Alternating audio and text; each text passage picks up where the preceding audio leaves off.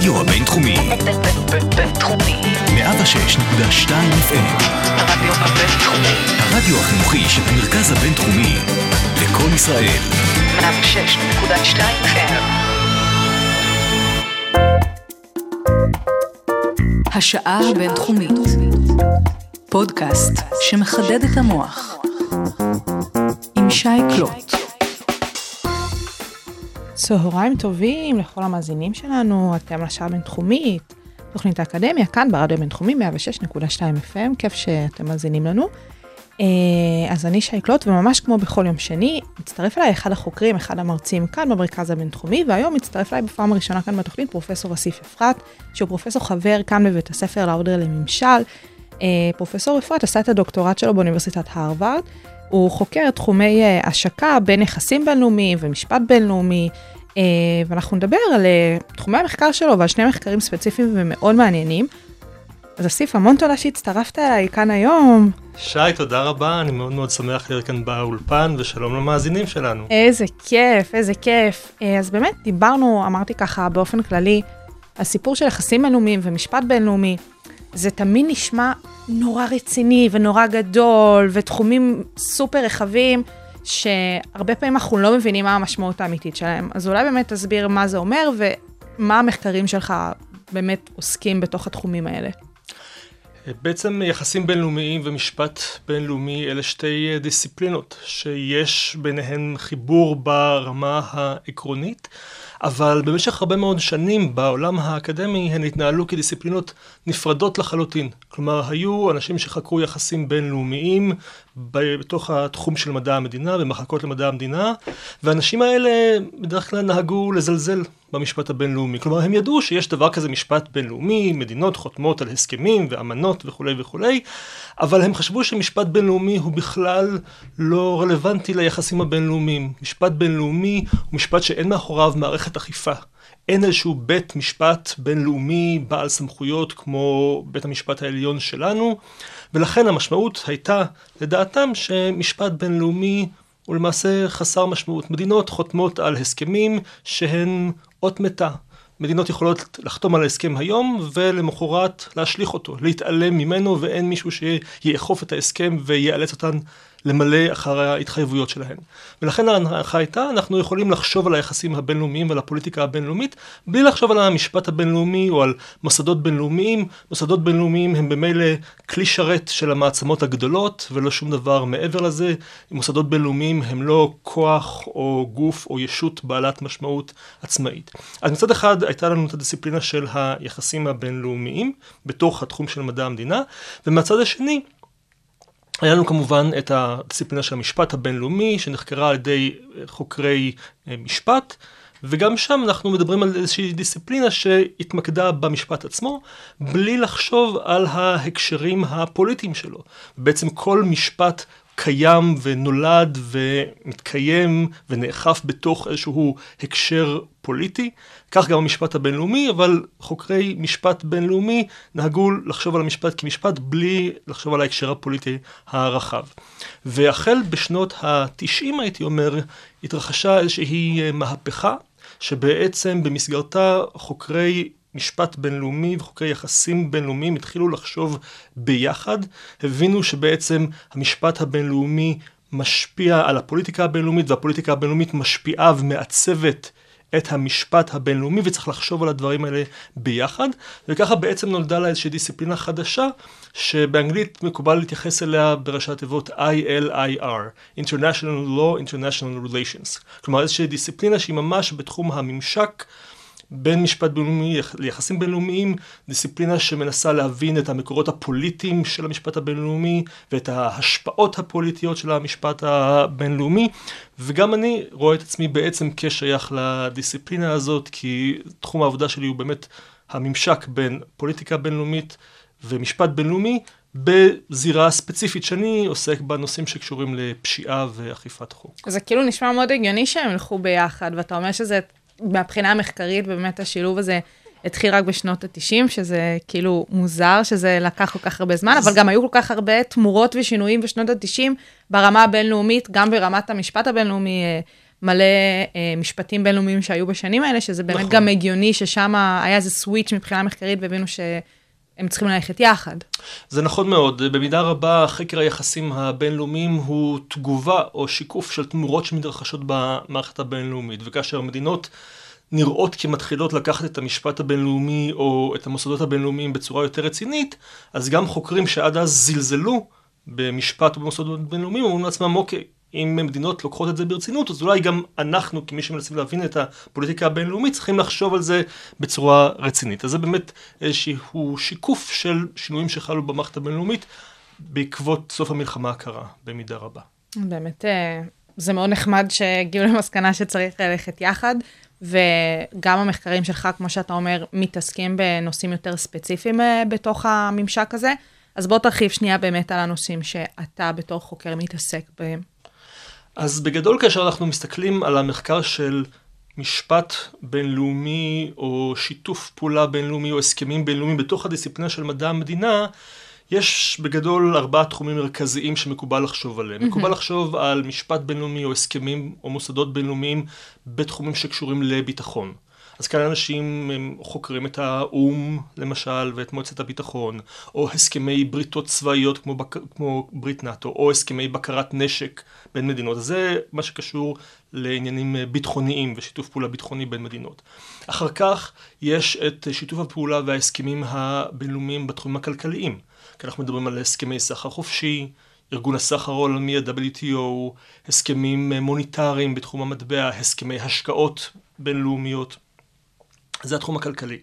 אחר כך יש את הנושא של זכויות אדם, שהוא נושא מאוד מרכזי היום בקרב אלה שעוסקים בפוליטיקה של המשפט הבינלאומי. יש לנו שורה של הסכמים בינלאומיים בתחום זכויות האדם, והיום יש הרבה מאוד מחקר של ההסכמים האלה, וניסיון להבין איך בעצם הם משפיעים על ההתנהגות של מדינות, האם מדינה שחותמת על הסכם זכויות אדם באמת תשפר את הרקורד, את ההתנהגות שלה בתחום זכויות האדם בעקבות החתימה על ההסכם, ואם בעבר חוקרים בתחום היחסים הבינלאומיים נהגו לזלזל בהסכמים האלה ואמרו ההסכמים האלה זה שטויות, מדינה חותמת וממשיכה להפר בלי בעיה. היום אנחנו יודעים שזה לא המצב וההסכמים האלה יכולים להביא במשהו, לא בהמון, אבל במשהו לשיפור בתחום זכויות האדם. והתחום הרביעי זה נושא של איכות הסביבה. יש לנו משפט בינלאומי והסכמים בינלאומיים ודינים בינלאומיים בתחום איכות הסביבה. באמת נושא מאוד חם גם לאחרונה. נושא, הפך להיות. אה, נכון, נושא חם אה, תרתי משמע. אה, ואתה בעצם, כמו שאמרת, איפשהו בתחום השלישי. בעצם. אה, לא, למעשה לא. אני חושב שאני בין החוקרים הראשונים שבעצם התחילו באיזשהו תחום נפרד. כי כשאני התחלתי לחפש נושא לעבודת הדוקטורט שלי לפני כך וכך שנים, אני חיפשתי לברוח מהנושאים הקיימים, כי... אתה לא איש של מסגרות. אה, פורץ. אני, אני, לא- אני לא בטוח אם הייתי מגדיר את עצמי ככה, לפחות מבחינה מחקרית. אוקיי. אה, כי אפשר ללכת על הנושאים המוכרים, הלעוסים, שאנשים כבר למדו הרבה שנים, ואם אתה תחדש בהם משהו, אתה תחדש בהם טיפה, או שאתה תחפש משהו אחר. אז אני חיפשתי משהו אחר, וחשבתי שבאמת יש אה, שורה של הסכמים מעניינים בתחום של, של פשיעה. ומניעת פשיעה והתמודדות עם אה, פשיעה בינלאומית, וזה נושא שהתחיל לעלות על האג'נדה הבינלאומית של מעצבי המדיניות, אבל זה עדיין לא חלחל למחקר. כלומר, אנשים לא חשבו על ההסכמים האלה, הסכמים שעוסקים בהתמודדות עם בעיות של סמים, עם הברחת נשק, עם שוד עתיקות, עם שחיתות וכולי וכולי. ואני חשבתי שההסכמים האלה מעניינים וראויים למחקר, ויש הרבה דברים מעניינים שאפשר uh, לומר עליהם. Uh, אני חושב שהעניין שלי במחקרים האלה, בנושא הזה, ניצת uh, דווקא בעקבות משהו שישראל הייתה מעורבת בו, mm-hmm. כאשר בשנת uh, 2001, מחלקת המדינה של ארה"ב הוציאה לראשונה דוח שמדרג את כל מדינות העולם מבחינת ההתמודדות שלהן עם בעיית הסחר בבני אדם, כן. בעיקר בעיה של סחר בנשים למטרות זנות. נכון. אז בעצם ב-2001 מחלקת המדינה האמריקנית הפכה את עצמה לשוטר העולמי, שקובע אילו מדינות פועלות כראוי כנגד סחר בבני אדם ומי לא פועל כראוי, והיה גם איום בסנקציות. ומדינת ישראל דורגה אז בדרג שלוש, שזה הדירוג הכי גרוע, של מדינות שלא עושות כלום כנגד סחר בבני אדם. הרקע זה כמובן הנושא של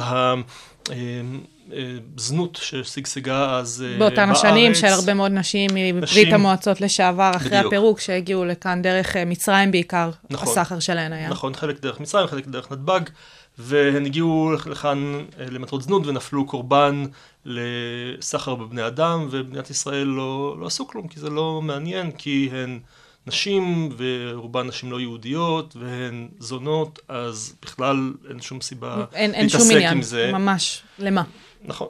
ובגלל זה אנחנו נפלנו לדירוג שלוש, ואז פתאום זה הצית פה מהומה ברגע שקיבלנו נבוט על הראש מהאמריקנים, אז פתאום הוקמו, הוקמו צוותי פעולה וצוותי מחשבה והוקצו משאבים, ותוך כמה שנים אנחנו די העלמנו את התופעה שלא נעלמה לגמרי, קצת אה, שינתה צורה, אבל אה, בגדול התופעה די אה, מוגרה בעקבות הלחץ האמריקני, וזה מאוד עניין אותי בזמנו לראות איך מדינה שיש בה בעיה רצינית של פשיעה ולא אכפת לה מהבעיה הזאת, פתאום בעקבות לחץ בינלאומי, לחץ. לחץ חיצוני, מחליטה שהיא עושה כאן מעשה ומתמודדת בהצלחה עם הבעיה. זה הצית את העניין שלי, וכשהסתכלתי על הספרות הקיימת הבנתי שבעצם אף אחד לא עסק בנושא הזה. אז, אה, אז חשבתי שזה יהיה נושא למחקר, וזה בעצם הביא את עבודת ה... ככה התגלגלת לזה. ממש פשוט התבוננת מהצד על התופעה, וזה עניין אותך, אז החלטת שאתה לוקח שזה- איזשהו חלק מחקרי בתוך התופעה הזאת? שזה הרבה פעמים הדרך שבה מחקר מתחיל. כלומר, מחקר יכול להתחיל בכל מיני צורות. חד משמעית. לפעמים אתה קורא איזשהו מאמר אקדמי, ואתה אומר לעצמך, אוקיי, זה שטויות, אני לא מסכים בכלל עם מה שנאמר כאן, אז אני אעשה מחקר ואני אראה שזה אחרת. ולפעמים אה, מחקר מגיע מאיזשהו ניסיון אה, אישי שלך. אתה, אתה השתתפת ב, בהפגנה ובמחאה, אז, אז זה מצית את העניין שלך באיך אה, מחאות עובדות וההשפעה שלהן, ולפעמים יש דברים שאתה עוקב אחריהם בחדשות, בעיתונות, והם אה, מגרים ומציתים את העניין שלך, ומשם אה, מתחיל מחקר. מעולה. ובאמת, אה, משהו שאמרת עכשיו, וגם באמת אמרת ממש בהתחלה, הסיפור הזה של איפה אה, חקר אה, מדעי המדינה, יחסים בינלאומיים, לא מוצא את אה, חקר אה, משפט הבינלאומי כאפקטיבי. אז בסופו של דבר, אה, מה שאתה הראת פה זה שהייתה איזושהי סנקציה מאחורי הדירוג הזה של אה, ארצות הברית אה, את המדינות. זאת אומרת, ברגע שמדינה דורגה נמוך, אז זאת הייתה איזושהי סנקציה, איזשהו סימון.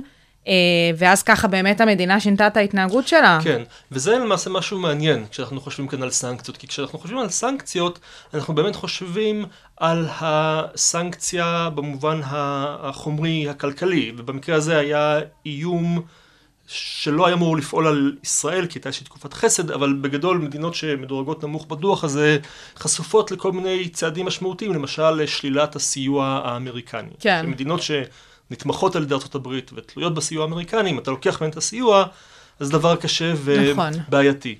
אבל מה שאני אה, העליתי במחקר שלי, ואנשים אחר כך הראו במחקרים אחרים, זה שבעצם הגורם המניע שהניע את ישראל, וגם מדינות אחרות שספגו חבטות מארצות הברית, לפעול כנגד הסחר בבני אדם, זה לא כל כך העניין הכלכלי של, של הסחר, של, סליחה, של הסיוע, אלא החשש לדימוי. שיימינג.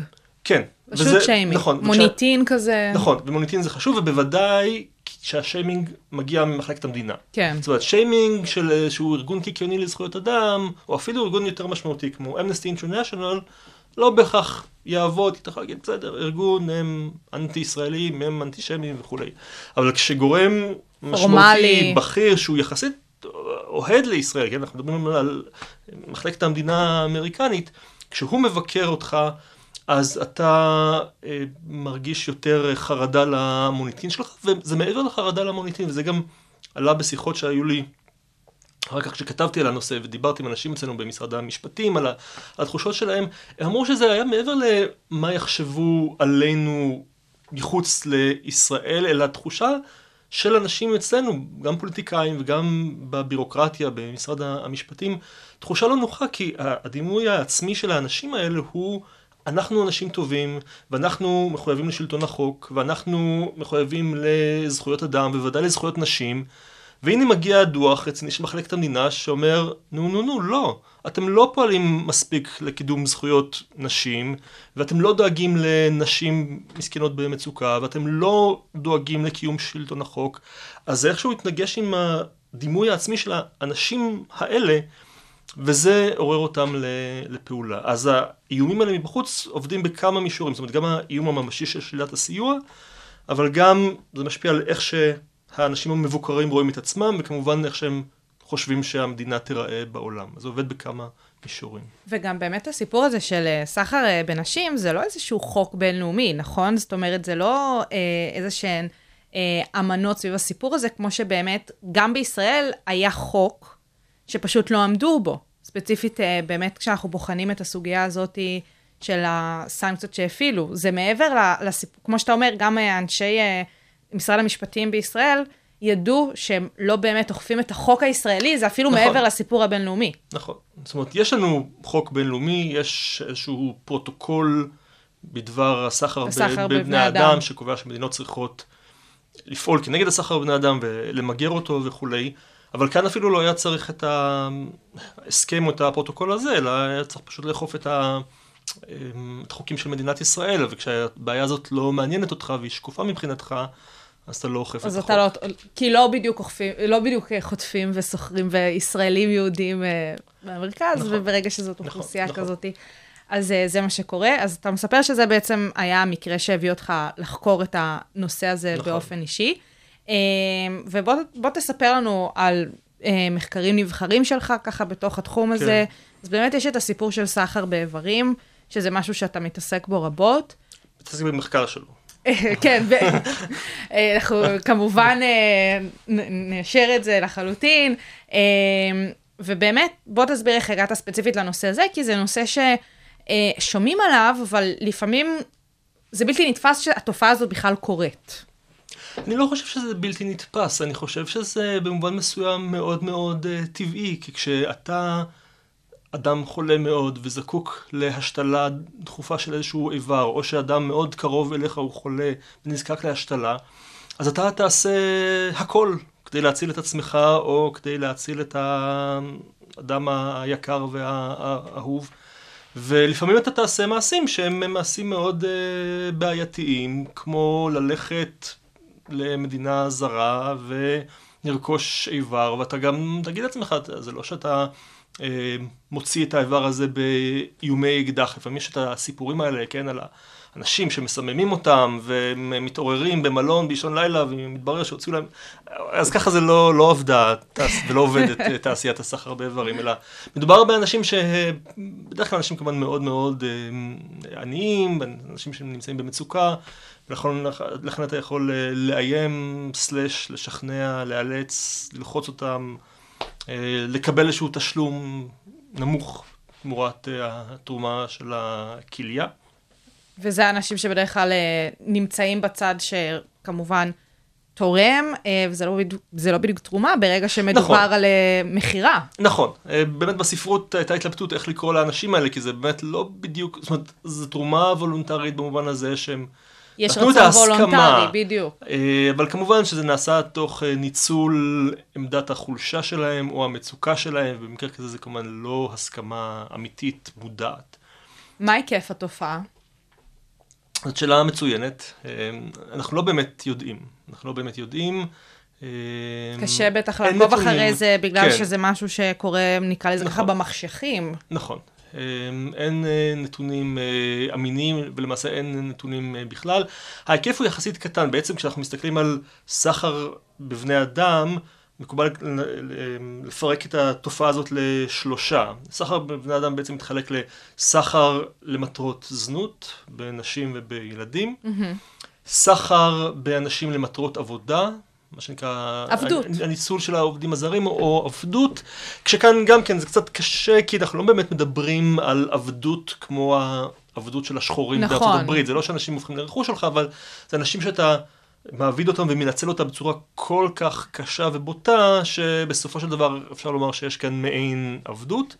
ויש את הסחר בבני אדם למטרות הוצאת איבר. ומבין השלושה האלה, הכי קטן מבחינת ההיקף המספרי שלו, זה הסחר באיברים. באיברים. מדובר בתופעה מאוד מאוד קטנה. אה, אבל שוב, גם כאן אני נכנסתי לחקר העניין בגלל העניין הישראלי.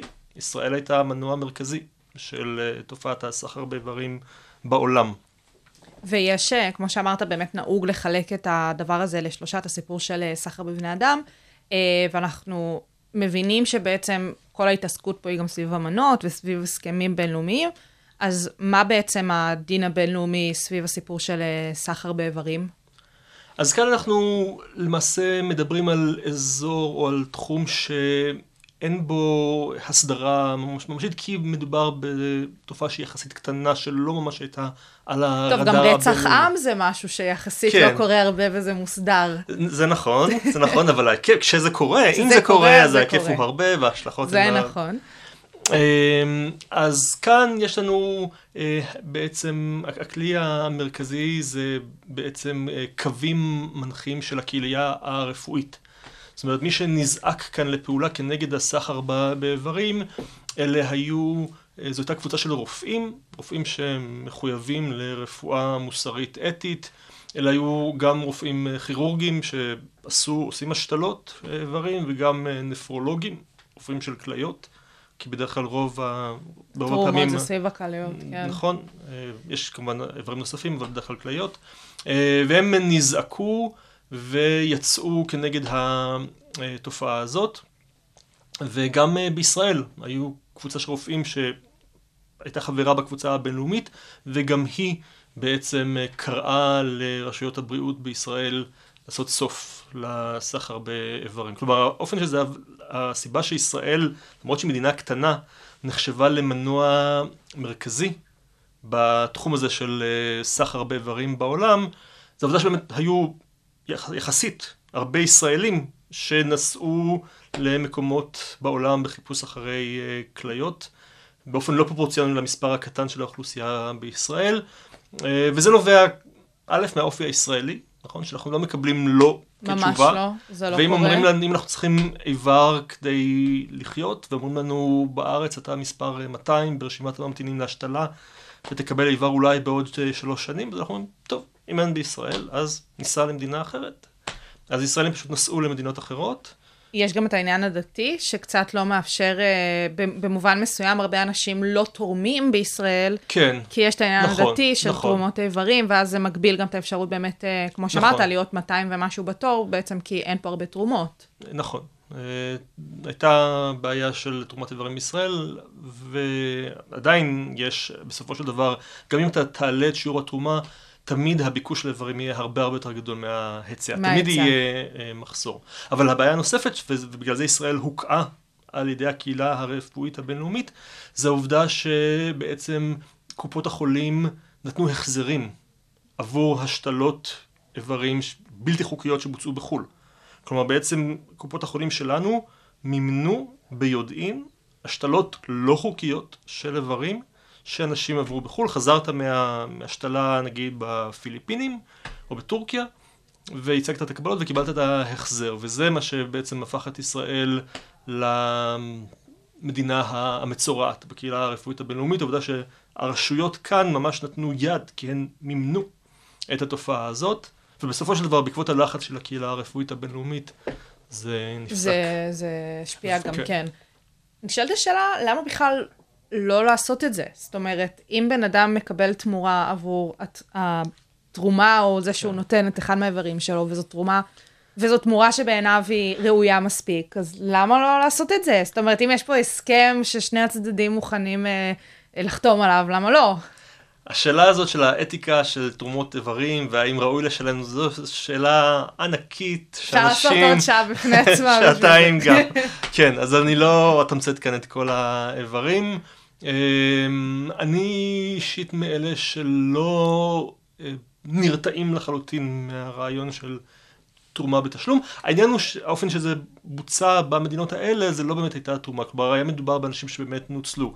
אנשים שהגיעו לזה לא מתוך איזשהו רצון אמיתי לתרום, אלא מתוך חולשה, אנשים במצוקה כספית קשה, אנשים ש... אה, בסופו של דבר קיבלו לכיסם חלק מאוד מאוד קטן מהסכום ששולם רוב הכסף הלך לתיווך. בדיוק. אז, אה, אז היה כאן ניצול והכל גם בוצע תנאים לא...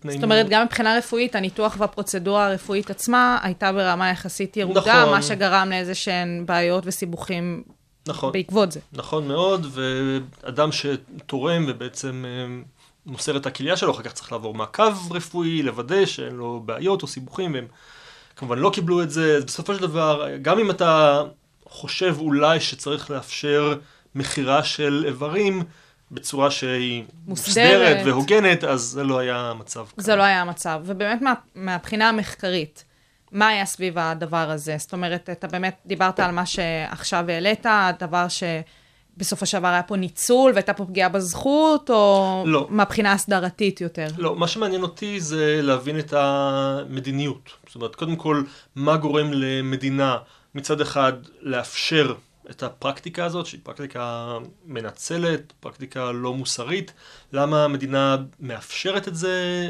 בכלל, ולא אוכפת את החוקים שלה שאולי אוסרים את זה, ומה גורם בעיקר לשינוי מדיניות. אז למשל, אז אני השוויתי את מה שקרה בישראל ובפקיסטן. ישראל הייתה מדינה שבה הגיע, אה, שבה היה ביקוש לאיברים, זאת אומרת ישראלים חולים שיצאו לעולם בחיפוש אחר אה, איברים, ופקיסטן הייתה מדינה מוכרת איברים, כי זו מדינה שמצד אחד מאוד מאוד אה, ענייה, ויש שם הרבה אנשים שיעשו הכל, כולל למכור כליה כדי לקבל כסף, מצד שני יש שם גם בתי חולים מספיק טובים בשביל לעשות השתלות, כי אנשים עניים יש הרבה, בהרבה מדינות נכון. בעולם, באפריקה, אבל אין שם את הצוות הרפואי ואין שם את בתי החולים בתשתית הרפואית לביצוע השתלות, אז אנחנו לא ניסע להשתלות בקונגו כנראה. כן. אבל לפקיסטן אנשים לא ישראלים, אבל אנשים אחרים כן הגיעו ועברו שם ניתוחי השתלות. אז שתי המדינות האלה אפשרו את הסחר באיברים, ב- בעצם בתמיכה ממשית אצלנו דרך קופות החולים, ובעצימת עין בפקיסטן, ופחות או יותר באותה נקודת זמן שתי המדינות עברו שינוי משמעותי וחוקקו חוק- חוקים כנגד הסחר באיברים, כשהחוקים האלה לא תמיד נאכפו בדיוק, אבל היה כאן איזשהו שינוי מדיניות משמעותי. זאת אומרת, פרקטיקה שהייתה, ואז הוצאה מחוץ לחוק, ואותי כחוקר מעניין מה בעצם גורם לזה. זהו, מה באמת גרם לזה?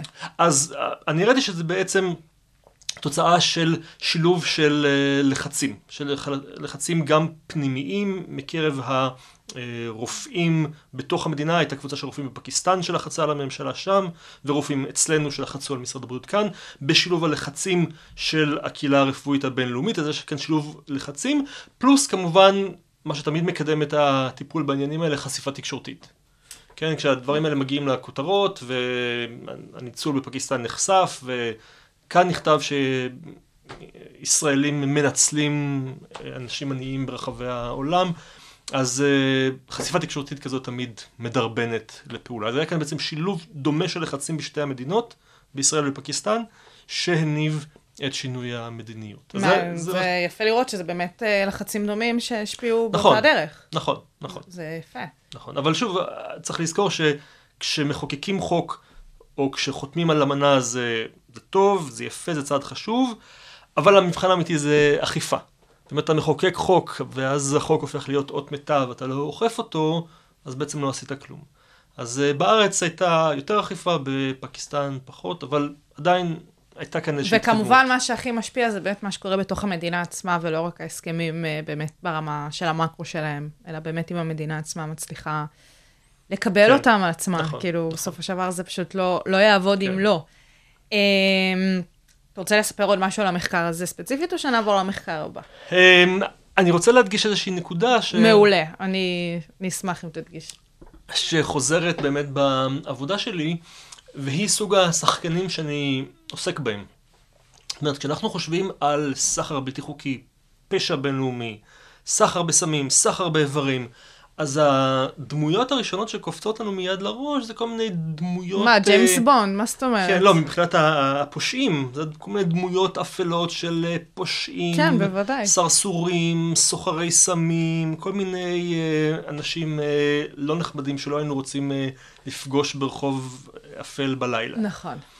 אבל מה שאני אה, מראה בעבודה שלי זה כשאנחנו חושבים על, על התופעות האלה, בתופעות האלה תמיד מעורבים גם שחקנים שהם לגמרי לגמרי חוקיים ולגיטימיים. והתופעות האלה לא היו יכולות להתקיים ולפרוח ולשגשג בלי אנשים שהם שחקנים לגמרי חוקיים ולגיטימיים, ואנחנו חושבים עליהם בדרך כלל דברים טובים, אבל האנשים האלה נותנים את ידם לכל מיני פעילויות לא מוסריות, לא חוקיות, הרבה פעמים עוצמים עיניים ומעדיפים להתעלם מהאופי הלא חוקי של הפעילויות האלה. אז אם אנחנו מסתכלים על הסחר באיברים, אז כמובן יש את המאכערים, הברוקרים, כל מיני uh, טיפוסים uh, מפוקפקים כאלה, אבל בסופו של דבר, מי שמבצע את הניתוחים האלה, אלה הם רופאים. רופאים. נכון? וגם. דיברנו על קופות החולים, ש... וקופות החולים, נכון? בוודאי. אז אלה שחקנים שהם אה, לגיטימיים אה, לחלוטין. אם אנחנו מסתכלים למשל על הסחר בעתיקות, הסחר הבלתי חוקי בעתיקות, בעצם אה, שוד של עתיקות שנבזזות בעיקר במדינות מתפתחות, ואז זורמות ועוברות למדינות עשירות. אז כשאנחנו חושבים על, על שוד עתיקות וסחר בלתי חוקי בעתיקות, עוד פעם, האנשים שקופצים לנו לראש אלה שודדי הקברים. כן. נכון? באישון לילה, חופרים, מוצאים את העתיקות. אבל בעצם הש- הסחר בעתיקות מתאפשר ומוזן על ידי הכספים שמספקים הרוכשים של העתיקות. נכון. ומי זה הרוכשים של העתיקות? הרוכשים של העתיקות הם או אספנים פרטיים, שהם בדרך כלל אנשים מאוד מאוד אה, מכובדים. רמטכ"לים לשעבר. שזוכים, לדוגמה. למשל, ל- ליוקרה חברתית, ובסופו של דבר, מוזיאונים.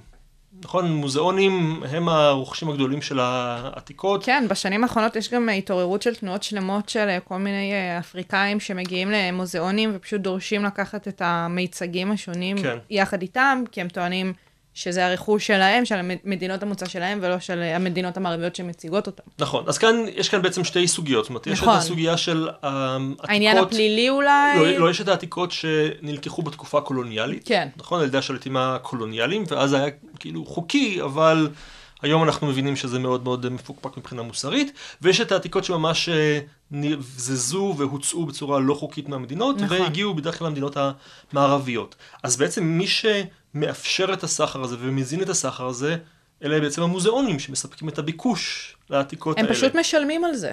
נכון. עכשיו, הם משלמים על זה, והם אה, בעצם מאפשרים את הסחר כי הם עוצמים עיניים. נכון. זאת אומרת, אם מגיע, אני מנהל מוזיאון, אוקיי, ומגיע אליי איזשהו סוחר עתיקות, ומציג לי איזשהו חפץ מאוד מאוד יפה, שאני מאוד אשמח לצרף לאוסף של המוזיאון שלי, והוא מתחיל אה, לספר לי סיפור, כן, יש איזו זקנה שמצאה את זה בעליית הגג, ו- והנה, החפץ הזה מוצע עכשיו למכירה.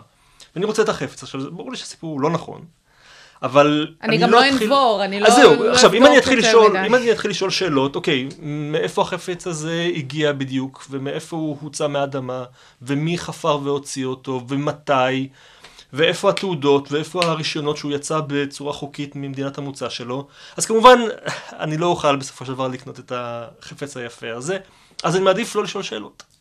איזה פשוט. כמה פשוט וכמה קל. כשלא שואלים שאלות, שאלות, אין ספק. אז באמת אה, אתה מציג פה פשוט את הדבר, אה, שגם דיברנו על זה מקודם, דוגמה על משרד המשפטים בישראל שהעלים עין מהתופעה, זאת אומרת, אה, זה ממש מוסדות שלמים, ואנשים שגם יש להם כוח וגם יש להם אפילו את החובה החוקית למנוע פשעים ולמנוע כל מיני תופעות רעות כאלה, שהם בין היתר השחקנים בתוך ה... כן, עכשיו אני לא, לא התעסקתי בהקשר הישראלי בנקודה כן. הזאת, אלא יותר בהקשר האמריקאי, כי בסופו של דבר הצרכנית הכבדה ביותר של העתיקות עם המוזיאונים לא, לא, לא הגדולים. דיברתי על עתיקות באופן ספציפי, כן. דיברתי על השחקנים אה. במחקר באופן אה, רחב. לא, אז אני הסתכלתי על, על ארה"ב, ושם באמת היו את אלה שאמרו, אה, לא, זה בסדר, שאנחנו נקנה את, ה... שנקנה את העתיקות האלה של אותן אה, מדינות. א', כי העתיקות האלה בכלל לא, שייכים, לא שייכות לאותן מדינות. העתיקות זה חלק מהרכוש המשותף של האנושות. אה, זה חלק אוקיי. מה... שזה טיעון שאנשים משמיעים בה- בהקשר הזה. אני לא יודע אם צריך לזלזל, יש אולי אוקיי. משמעות לט- לטיעון הזה, שזה חלק מהמורשת התרבותית של האנושות. והם- כל יום שומעים לא- טיעון חדש, אתה כן, יודע. וזה לא באמת בבעלות של אותן מדינות שבטריטוריה שלהם החפצים האלה נמצאו. אז היו כל מיני ניסיונות, אבל בסופו של דבר ארה"ב אה, הצטרפה לאמנה הבינלאומית שאוסרת את הסחר בעתיקות אה, באופן בלתי חוקי. טוב לדעת, טוב לדעת שבסופו של דבר הם ויתרו על זה. אה, אז יפה, אני מאוד שמחה שככה הבהרנו את הסיפור הזה באמת של קצת להבין מי נגד מי באופן רחב ככל שיהיה. אז דיברנו באמת פה על כמה דברים עד עכשיו, ואנחנו נעבור לנושא הבא, שזה בעצם הקשר בין אה, הסגרת עבריינים לזכויות אדם, שזה גם עניין, כי הסגרת עבריינים מושתתת על הסכמים ואמנות בין נכון. מדינות. אז אה, קצת, אה, אם תוכל להסביר באמת מה זה הסכמי הסגרה. הסכמי הסגרה אלה הסכמים שבדרך כלל נחתמים בין זוגות של מדינות, אלה בדרך כלל הסכמים דו צדדיים, למרות שיש לנו אה, באירופה גם הסכמים רב צדדיים וגם באמריקה הלטינית, אבל בדרך כלל מדברים על הסכמים דו צדדיים, ואלה הסכמים בין מדינות שהמטרה שלהם היא להילחם בצורה משותפת בפשע באמצעות העברה של אדם עבריין חשוד בביצוע עבירה או נאשם בביצוע עבירה לידיה של המדינה האחרת על מנת שאותה מדינה תוכל לשפוט את האדם ולהעניש אותו. כלומר הרעיון הוא אם יש אדם שלמשל ביצע עבירה במדינה מסוימת והוא ברח ונמצא עכשיו בטריטוריה שלי, הוא מצא מסתור אצלי ואותה מדינה שנפגעה מביצוע העבירה היא מבקשת שאותו אדם יימסר לידיה כדי שיערך שם משפט ואותו אדם אם יימצא אשם יישלח לכלא. ואני בעצם מאפשר את ביצוע ההליך המשפטי באותה מדינה בכך שאני מסגיר, מעביר פיזית את האדם לידיה של אותה מדינה כדי שההליך המשפטי שם יוכל להתנהל. וכמובן הרעיון כאן הוא הדדיות. כלומר היום המדינה הזרה מבקשת ממני את הסיוע, אני מעביר לה אדם מבוקש אצלה שנמצא בשטחי ומחר כשאני אזדקק אותה מדינה תעביר לידיי עבריין שאני מבקש להעמיד אותו לדין.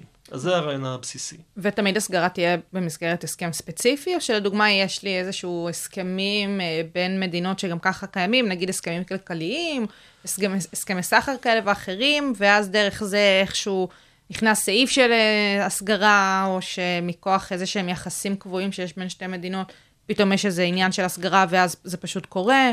בדרך כלל הסגרה שהיא נושא רגיש, כי זה אומר שאני לוקח אדם שנמצא אצלי, לפעמים אזרח שלי, ואני מעביר אותו לידיה של מערכת משפט אחרת, ששם הוא יעמד לדין, יישפט, ייענש, זה עניין רגיש, לכן זה בדרך כלל מתבצע על בסיס הסכמים יהודיים ספציפיים. אפשר מהבחינה העקרונית לבצע הסגרה גם ללא הסכם, מבלי שהיא מעוגנת בהסכם, אבל בדרך כלל מדינות רוצות שיהיה הסכם ברור.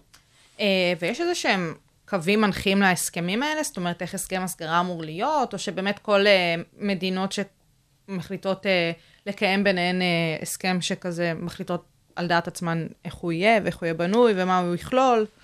אז יש בדרך כלל שהם דפוסים מקובלים להסכמי הסגרה, אני לא חושב שמדינות שנושאות ונותנות על הסכם הסגרה ממציאות את הגלגל מחדש, זאת אומרת, דיני ההסגרה הבינלאומיים הם די ברורים, והכללים הבסיסיים אה, ידועים, אה, ולפעמים יש שוני בין הסכמים כתלות במה שמדינות אה, דורשות. למשל, אם אני חותם על הסכם הסגרה עם ארה"ב, ואני יודע שבארה"ב יש עונש מוות, ואני מדינה שמתנגדת לעונש מוות, ואצלי במדינה אין עונש מוות והוא בוטל, אז אני לא ארצה שאנשים שאני מסגיר הברית, שאם הם יימצאו שם אשמים בעבירה מאוד מאוד חמורה, אני לא ארצה שהם אה, יוצאו להורג, כמו שעושים אה, לפעמים לצערנו הברית, עדיין מוצאים שם אנשים כן, להורג. במדינות מסוימות. אז במקרה כזה אני יכול לדרוש שיתווסף תנאי להסכם ההסגרה עם הברית, תנאי שאומר אם אני מסגיר עבריין או מבוקש לידי הברית, אז הוא לא יוצא להורג. וארצות הברית תצטרך להבטיח לי שאם העבריין יימצא אשם ויורשע, הוא אכן לא יוצא להורג. אז יש לפעמים שונות בין הסכמים, בהתחשב בתנאים השונים שמדינות דורשות באופן ספציפי, אבל בדרך כלל התוכן הוא יחסית סטנדרטי. והמחקר שלך, כפי שהצגתי, אה, בעצם בוחן את הקשר בין הסגרת עבריינים לזכויות אדם. אה, שמה זה בעצם אומר? זאת אומרת, אם יש פה איזשהו הסכם ושתי מדינות שמתדיינות ביניהן, איפה נכנס פה העניין של זכויות אדם? כי בסופו של דבר מדובר עבריינים, זאת אומרת, זה אנשים שביצעו אה, פשעים כמעט אה, בהכרח, זאת אומרת, אה, נכון, הם חשודים. אבל אנחנו חושבים, אנשים שמאמינים בזכויות אדם חושבים שגם אדם, והאנשים האלה, תזכרי, אנשים שאנחנו מסגירים אותם הם אנשים שברוב המקרים עדיין לא הורשעו. נכון, חשודים. נכון, חשודים. וגם אם הם עבריינים, ואפילו אם עבריינים קשים, אנחנו עדיין חושבים שמגיעות להם זכויות אדם מינימליות. אז הסיפור שאדם- פה הוא בעצם סביב העניין של להבטיח שזכויות האדם של אותם חשודים כי- לא ייפגעו. כן, כי בדרך כלל כשאנחנו מז... אה, מזכירים אדם לידיה של מדינה זרה, אנחנו מרגישים איזשהו חשש או חוסר ודאות לגבי כיבוד זכויות האדם במדינה הזרה. ואנחנו יודעים שהאדם המוסגר צפוי או עלול להיות צפוי לפגיעה בזכויות האדם שלו.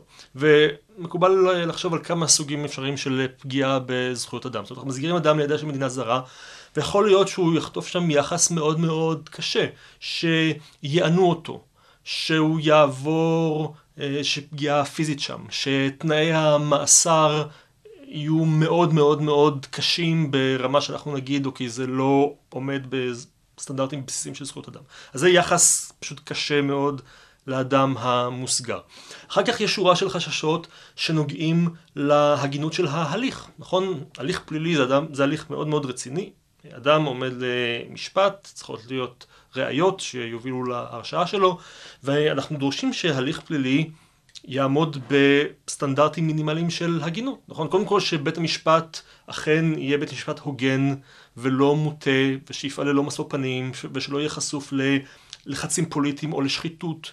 אנחנו רוצים שלנאשם תהיה הזדמנות נאותה להציג את הטיעונים שלו וזמן מתאים להיערך להגנה שלו ושהוא יזכה לייצוג משפטי ושתהיה לו זכות ערעור, כל מיני זכויות פרוצדורליות שמעוגנות אצלנו בחוק הסדר הדין הפלילי וקובעות איך הליך צריך להיערך בצורה הוגנת והולמת. ואחר כך יש חששות שנוגעים לחומרה של העונש. כמו עונש מוות, או עונש מאסר עולם, וכולי וכולי, שלפעמים אנחנו נחשוב שאולי זה לא פרופורציוני ולא עומד בדרישות של זכויות אדם. אז לכן אנחנו חוששים שתהיה פגיעה בזכויות האדם של האדם המוסגר, והשאלה היא, מה אנחנו עושים עם זה? בדיוק, איך, גם מה המדינות עשו, וגם באמת איך בחנתם את זה במסגרת, איך בחנת את זה במסגרת המחקר, כי הלכת למדינות שלא רצו להסגיר ושאלת אותן, למה בדיוק. לא רציתם להסגיר? מה היו הסיבות? זה, זה מעניין באמת מהבחינה המחקרית. אז קודם כל צריך uh, לזכור שדיני ההסגרה עברו שינויים, הייתי אומר, בשלושים השנים האחרונות. כי הסגרה זה כלי של שיתוף פעולה בינלאומי בתחום המאבק בפשיעה, שיש לו היסטוריה מאוד ארוכה של מאות שנים. זה לא כלי חדש, נכון. זה כלי מאוד מאוד ותיק. אבל הכלי הזה... עד לפני נניח 30 שנה, התעלם מזכויות אדם, כי ההנחה הייתה שאנחנו בכלל לא חושבים על האדם העבריין כאן והזכויות שלו, אלא הסגרה זה כלי שמשרת את האינטרסים של המדינות. האינטרס המשותף של המדינות במאבק בפשע, באכיפת החוק, אז אנחנו צריכים שההסגרים האלה יבטיחו את הזכויות של המדינות ואת הפריבילגיות של המדינות, ולא הייתה חשיבה בדיני הסגרה על הבטחת הזכויות של האדם המוסגר עצמו. עכשיו, כל זה השתנה בשלושים השנים האחרונות, זה התחיל מאיזושהי פסיקה בסוף שנות ה-80 של בית הדין האירופי לזכויות אדם בשטרסבורג, שהוציא איזשהו אה, פסק דין מאוד רציני, שקובע שחייבת להיות אה, התחשבות בזכויות האדם של האדם המוסגר, ומאז כל מיני מדינות שיש להם חוקי הסגרה הוסיפו כל מיני סעיפים שקובעים כאשר אנחנו שוקלים הסגרה, תהיה התחשבות בזכויות האדם של האדם המוסגר. זאת אומרת, בלי איזה סנקציה, ממש מתוך אה, פסיקה של אה, בית דין אה, בינלאומי, גם אם נתן- הוא אזורי ככל שיהיה, זאת אומרת, באירופה, זה חלחל למדינות עצמן, ופשוט... זה לא חלחל במובן הזה שהפסיקה הזאת חייבה, בדיוק. אלא זה נתן את האות להתחיל לחשוב ולבוא ולהגיד, אוקיי, באמת היה פה. שינוי נורמות, פשוט נכון, ככה. נכון מאוד, נכון מאוד, ובאמת היום אנחנו מבינים שהסגרה זה לא רק כלי שבו אנחנו חושבים על האינטרס של מדינות, אלא אנחנו חייבים לחשוב גם על האינטרס של האדם בהבטחת הזכויות הבסיסיות שלו. אז זה התחיל להשתנות, והיום בהסכמים בינלאומיים, בהסכמי הסגרה, אנחנו רואים סעיפים שאומרים, הסגרה תיעשה תוך התחשבות בזכויות האדם של האדם המוסגר וכולי וכולי. השאלה היא, מה המשמעות של זה? כי העובדה שמדינות, כמו שציינתי קודם, העובדה שמדינות מצהירות כל מיני דברים, ואפילו מעגנות כל מיני עניינים בחקיקה שלהן או בהסכמים בינלאומיים, זה לא אומר שזה מתורגם למציאות. שזה באמת קורה, נכון? כן. כי מצד אחד אפשר לומר שיש כאן אה, סעיף שמחייב אותנו להביא בחשבון את זכויות האדם, אבל באופן אוטומטי אנחנו אומרים, כן, כן, אין דאגה בתחום זכויות האדם, הכל טוב, הכל בסדר, ואנחנו מסגירים, וככה שבפועל הסעיף הזה אף פעם לא מופעל, ואנחנו אף פעם לא חוסמים הסגרה על רקע של פגיעה צפויה כן. אפשרית בזכויות אדם, ואז אין לזה משמעות בעצם. נכון. אז לכן השאלה היא מה המשמעות. אז כאן אני באמת אה, השתמשתי בשתי אסטרטגיות מחקריות באמת כדי להבין עד כמה מדינות לוקחות ברצינות את הנושא של זכויות אדם בתהליכי הסגרה. והאם לזכויות אדם יש מעמד ומשמעות אמיתית היום? האם מדינות נמנעות מלהיכנס להסכמי הסגרה על רקע פגיעה בזכויות אדם, או חוסמות הסגרות על רקע פגיעה בזכויות אדם, או שמדובר במילים יפות וריקות, מדינות מצהירות שהן מחויבות לשמור על זכויות אדם בהליכי הסגרה, אבל בפועל ממשיכות להסגיר חופשי חופשי, ובעצם אין משמעות לזכויות אדם. אז אני בחנתי את השאלה הזאת בשני אפיקים. באפיק אחד אני בחנתי אמ, את הדילמה של ההסגרה לסין. אוקיי. כשבעצם אה, הדילמה הזאת מאמתת מדינות שמחויבות לערכים דמוקרטיים, ליברליים לזכויות אדם, עם השאלה עד כמה רחוק אתה מוכן ללכת למען קידום היחסים עם סין.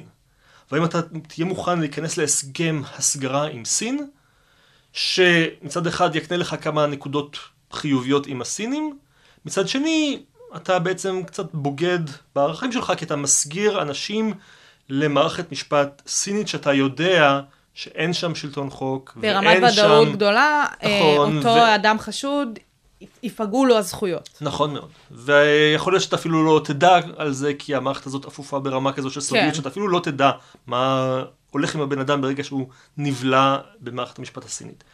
אז איך אתה מתמודד עם הדילמה הזאת, ואיך אתה מאזן מצד אחד את הצורך, האינטרס הפוליטי שלך בקידום היחסים עם סין, שהיא מעצמה עולה וחזקה, מצד שני המחויבות והנאמנות שלך לערכים של זכויות אדם ושלטון חוק. אז אני בחנתי שתי מדינות שסין מאוד מאוד אה, לחצה עליהן לחתום על, הסגירי, על הסכמי הסגרה עם סין. כי בסין יש בשנים האחרונות איזשהו קמפיין של מאבק בשחיתות, ככה הם קוראים לזה, ובמסגרת זאת אה, מעמידים לדין הרבה מאוד אה, אנשים בכירים ובעמדות השפעה במפלגה הקומוניסטית, וחלק מהם מוצאים אה, מפלט מחוץ לסין, בעיקר בארצות הברית, בקנדה ובאוסטרליה. ולכן סין לחצה על קנדה ואוסטרליה לחתום איתה על הסכמי הסגרה כדי לאפשר את ההסגרה של אותם אה, בורחים סינים חזרה לזרועותיה של סין. ומה גילית? הן הסכימו? אז זהו, אז היינו מצפים שמדינות כמו אוסטרליה וקנדה, מדינות שהן דמוקרטיות מבוססות, שתמיד בכל המדדים של זכויות אדם ושלטון נכון, החוק, הן נכון. תמיד בצמרת. מה זה, ול- כל הישראלים בורחים לקנדה. הגירה, אוף. ואלה מדינות שגם רואות את עצמן כמובילות הנושא של זכויות אדם בזירה הבינלאומית, הן תמיד אה, מנהלות כל מיני קמפיינים לזכויות אדם. אז אה, היית מצפה ממדינות שרוממות זכויות אדם בגרונן, שהנושא הזה של הסגרה לסין יהיה עבורם בבחינת לא יעלה על הדעת. נכון. איך אנחנו, כשמחויבים לזכויות אדם, נסגיר, נסגיר אנשים לידי מערכת המשפט הסינית? ועובדה שהממשלות שם, בשתי המדינות, שקלו ברצינות להיכנס להסכם הסגרה. באוסטרליה בעצם הייתה אמנת הסגרה שנחתמה, אני חושב, בסביבות 2007, משהו כזה, ואז באוסטרליה לא הביאו אותה לאשרור, זאת אומרת לא רצו לתת לה תוקף, נכון חתמנו, אבל הקפיאו את האשרור שלה, את הבאת האמנה לתוקף. הפרלמנט בעצם לא אישר אותה. זאת אומרת, לא, הממשלה גם לא יזמה, כי זה היה ברור שזה בעייתי. אבל, כן, אבל בסביבות 2016, פתאום עלתה שם ממשלה שהחליטה שחשוב לחמם את היחסים עם הסינים, להתקרב לסינים, והחליטה להתניע את התהליך של האשרור של האמנה. זאת אומרת, הממשלה הזאת חשבה שאפשר וצריך, למרות המחויבות האוסטרלית לזכויות אדם, אפשר בהחלט אה, להיכנס ליחסי הסגרה עם הסינים, ומשרד המשפטים האוסטרלי, שבסופו של דבר ייצג את עמדת המדינה, אמר כן, אין בעיה, יש אה, ערבויות. זאת אומרת, באמנת ההסגרה כתוב, אם צפוי עונש מוות, אז לא יוסגר הבן אדם. זאת אומרת, סייגים כאלה יש כל מיני סייגים שאפשר אה, להפעיל אותם במידת הצורך, וזה מאפשר לנו את השקט הנפשי לדעת שההסגרה תהיה הוגנת והולמת, כי במידת הצורך נפעיל את הסייגים האלה, וחוץ מזה, כל הרעיון של הסגרה הזו הייתה הטענה, לא מבוסס על איזשהו צורך בשקילות בסטנדרטים בין מדינות. אז יש מדינות ש... מחויבות לזכויות כאילו, אדם, כן יש מדינות שלא, כן, יש את הסיפור של ההדדיות, זאת אומרת שברגע שמדינות חותמות כן. על ההסכמים ביניהן, אז שתיהן יעמדו בסעיפים כן. שהן חותמות, אבל לאו דווקא על זכויות אדם זה מה נכון, לא חייבים פה אה, שקילות שאם אנחנו מחויבים לזכויות אדם והם לא, זה לא מעצור ליחסי הסגרה. אז זו הייתה העמדה הרשמית של אה, משרד המשפטים עוד באוסטרליה. פעם, דיברנו על איך נראים השחקנים ב... בתוך התופעות האלה, ומדובר פה על משרד משפטים בממשלה האוסטרלית, לא אותו עבריין צדדי בסמטה החשוכה, נכון. באיזה עיר אה, כזאת מפוקפקת, באיזה גות'ם סיטי כזאת. אז הם כמובן לא דיברו על, הם לא אמרו, אוקיי, אנחנו מונעים כאן על ידי הצורך הפוליטי שלנו להתקרב ברור. לסינים, אבל הם נתנו את כל הטיעונים האלה שאין סיבה לחשוש, והכל בסדר. הכל משפטי, כן, לחלוטין. בסופו של דבר. וכאן הייתה עדה של אה, מבקרים. בראש ובראשונה, בעצם הגוף שהוא לצורך העניין המקביל ללשכת עורכי הדין שלנו, הגוף שמייצג את כן. עורכי הדין של אוסטרליה. שאמר, לא יעלה על הדעת, אנחנו מחויבים לזכויות אדם, אם אנחנו לוקחים את זה ברצינות, לא יעלה על הדעת שאנחנו ניתן יד להסגרת עבריינים בסין, וכל הערבויות האלה שקיימות בהסכם זה הכל בדיחה, אי אפשר יהיה לאכוף את זה. נניח שאנחנו נסגיר מישהו לסין, אנחנו נוכל לדעת מה קורה איתו, איך מטפלים בו, לא, אז לכן הערבויות האלה הן בדיחה ואי אפשר לסמוך עליהן ואין להן משמעות, וכמובן קבוצות של זכויות אדם גם הן הצטרפו, וגם האופוזיציה. מבחינת האופוזיציה כמובן נושא כזה זה... חגיגה, מה זאת בדיוק, אומרת? זה דרך לחשוף את הצביעות של הממשלה, אתם אומרים שאתם מחויבים לזכויות אדם ושלטון החוק ו- ותראו אתם מוכנים להסגיר עבריינים לסין ובסופו של דבר התחיל התהליך של האשרור והממשלה שם רצתה, עמדה ממש להביא את זה לאישור הפרלמנט, בסוף היה איזשהו מחטף והתברר שאין להם רוב וזה נפל. אה, הפי אנדינג בסוף. אם אתה מאמין בזכויות אדם, אז זה בהחלט happy ending, ובקנדה הייתה דינמיקה דומה. בקנדה זה לא ממש נחתמה אמנה, אלא רק היה דיאלוג עם הסינים שבמסגרתו עלה הרעיון של חתימת אמנה, ועצם הרעיון הזה כבר גרם לתגובות קשות בקנדה. עוד פעם, האשמת המדינה, הממשלה בצביעות, אתם מוכרים את האידיאלים שלנו בשביל אה, כמה נקודות חיוביות עם הסינים. ולאור ה-backlash והתגובות הקשות, אה, הרעיון אה, הוקפא. אז זה אומר שלפחות בשתי המדינות האלה, יש עדיין שחקנים שמחויבים לרעיון של כיבוד זכויות אדם בהסגרה, אבל הממשלות מוכנות למכור את זכויות האדם בשביל לקדם אינטרסים פוליטיים אחרים. אה, כנראה יותר כלכליים גם, שזה, לא יודעת כמה זה משנה, אבל בטח מול סין זה כמובן בין היתר הסיבות. אה, טוב, זה, זה ממש מדהים הממצאים האלה שאתה מתאר פה, וכאילו בסוף אה, שתי המדינות שהצגת לא חתמו, אז כאילו השורה התחתונה נכון. היא שזה לא קורה בסוף, אבל עצם זה שזה בכלל כבר נכנס נכון. לתודעה, זה קצת וזה בעייתי. שזה היה על הפרק, בדיוק. נכון. זה נכון קצת מאוד. בעייתי. נכון. אה, עכשיו, מעניין אותי לדעת, מדינות שהן כביכול אה, שתי מדינות שמגיעות יחסית מערכים דומים, בקלות יותר יחתמו על אה, הסכמי הסגרה מאשר מדינות שתי מדינות שהן, מתוך ערכים דומים, לדוגמה שתי מדינות אה, שלאו דווקא עכשיו נגיד שוודיה ונורבגיה, כן, אבל אה, שוודיה וישראל אפילו, אני יודעת, יותר קל כמו שהם מדברים, שדמוקרטיות לא נלחמות כן, בדמוקרטיות, כן. אז כזה. אמ, זהו, שאני לא בדקתי ממש את הנושא של חתימת הסכמי הסגרה בצורה כמותנית שתאפשר לי לענות על השאלה הזאת, אבל התחושה היא שכן, אה, זאת אומרת, גם דמיון בערכים וגם אה, דמיון בשיטת המשפט. זאת אומרת, אוקיי. למשל, לנו... המשפט ולאו דווקא המשטר. גם המשטר, זאת אומרת דמוקרטיות ודמוקרטיות, וגם ה... בתוך העולם הדמוקרטי יש אה, מדינות שהמשפט שלהן, כמו שלנו, מבוסס על המשפט המקובל האנגלי. כן, כן. אנחנו, האנגלים, השיטה האמריקנית, הכל בעצם יונק מאותו מקור, לעומת השיטה הנפוצה יותר בעולם, שהיא השיטה הקונטיננטלית. כמו בצרפת. כן, ובמקומות אחרים, אם שם זה הגיע למקומות אחרים בעולם, אז אנחנו נצפה אולי שדמיון משפטי יקל על מדינות לחתום על אה, הסכמים לשיתוף פעולה משפטי, למשל הסכמי הסגרה, כי אתה מכיר כבר את האופן שבו מערכת המשפט בצד כאילו השני צפויות פועלת לך וחושבת. פחות הפתעות, בדיוק. במסגרת איך. שיכבדו את ההסכם אה, נכון. דה פקטו. נכון, אבל זה משהו שצריך לבחון אותו בצורה אמפירית, אני אישית לא בחנתי את הנקודה הזאת, אני... תמיד אמפירי בעיניי מביא את התוצאות הכי, לא יודעת, כן. באיזשהו מקום, אה, אני לא רוצה להגיד אמינות, כי זה לא שבמחקרים איכותניים התוצאות הן לא אמינות, אבל משהו במספרים ומשהו בסיפור הכמותני הזה, פתאום יותר מובהק. משהו, כשרואים את נכון. הטבלאות במספרים, אז אה, הכל פתאום אה, ברור כזה. אה, עכשיו, מה עוד מעניין בסיפור הזה עם הממשלות שבחנת? אה, אתה ממש עשית רעיונות עם אנשים אה, שהיו מעורבים בתוך הסיטואציות האלה, לדוגמה אנשים אה, מהאופוזיציה בממשלות, או אה, סתם אנשים שהתנגדו למהלכים האלה, או אפילו אנשים שהיו בעד המהלכים האלה, שממש הצדיקו למה כדאי כן לכבד את אה, אותם הסכמים. היה שם משהו כזה במסגרת המחקר? אז אני באופן אישי, כחוקר, מאוד אוהב אה, לעשות ראיונות עם אנשים. בסופו של דבר, אה, פוליטיקה זה משהו זה אנשים. שאנשים עוסקים בו, בני אדם, בשר ודם. אז לעבוד עם מספרים זה הכל טוב ויפה, ואפשר לראות כל מיני דברים באמצעות מספרים וניתוח סטטיסטי. אבל אני חושב שאין אה, תחליף ל- לשבת מול בן אדם ו... ולהבין מה עבר לו בראש. ולשאול אותו שאלות. כשהוא החליט אה, אולי לאשר כזה הסכם.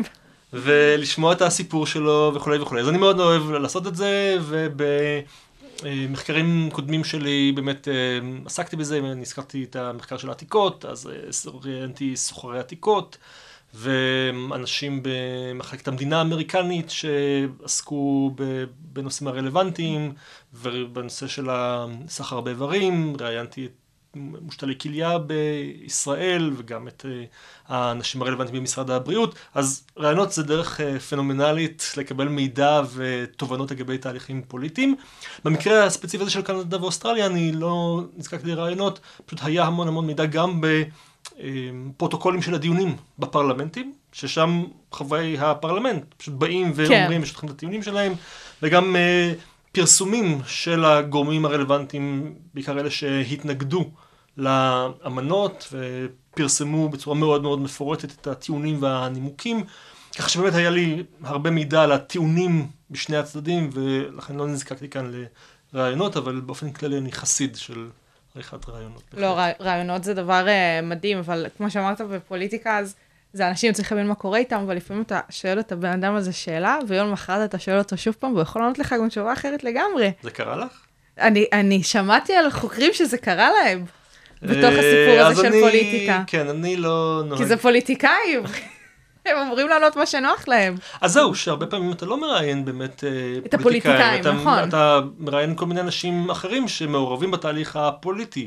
עורכי דין, אה, ארגון פעילי זכויות אדם, כל מיני אנשים זה שמעורבים, נכון. והם לא פוליטיקאים. שיש להם כאילו איזושהי אג'נדה אולי אה, לקדם, או נכון. משהו כזה, אבל זה לאו דווקא אה, העניין הפוליטי, נקרא לזה ככה, והמשחק הפוליטי.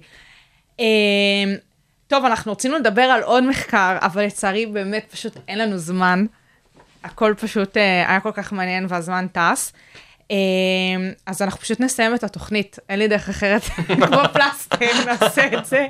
אה, אז אה, פרופסור אוסיף אפרת, המון תודה שבאת ושהקדשת מהזמן שלך. תודה רבה לך. אה, אני השכלתי, אני מאמינה שגם המאזינים, אז באמת המון תודה שהיית פה. אתה תבוא עוד, כמו שאמרתי, היו עוד אה, נושאים שרצינו לדבר עליהם ולא הספקנו, אה, אז פעם אחרת.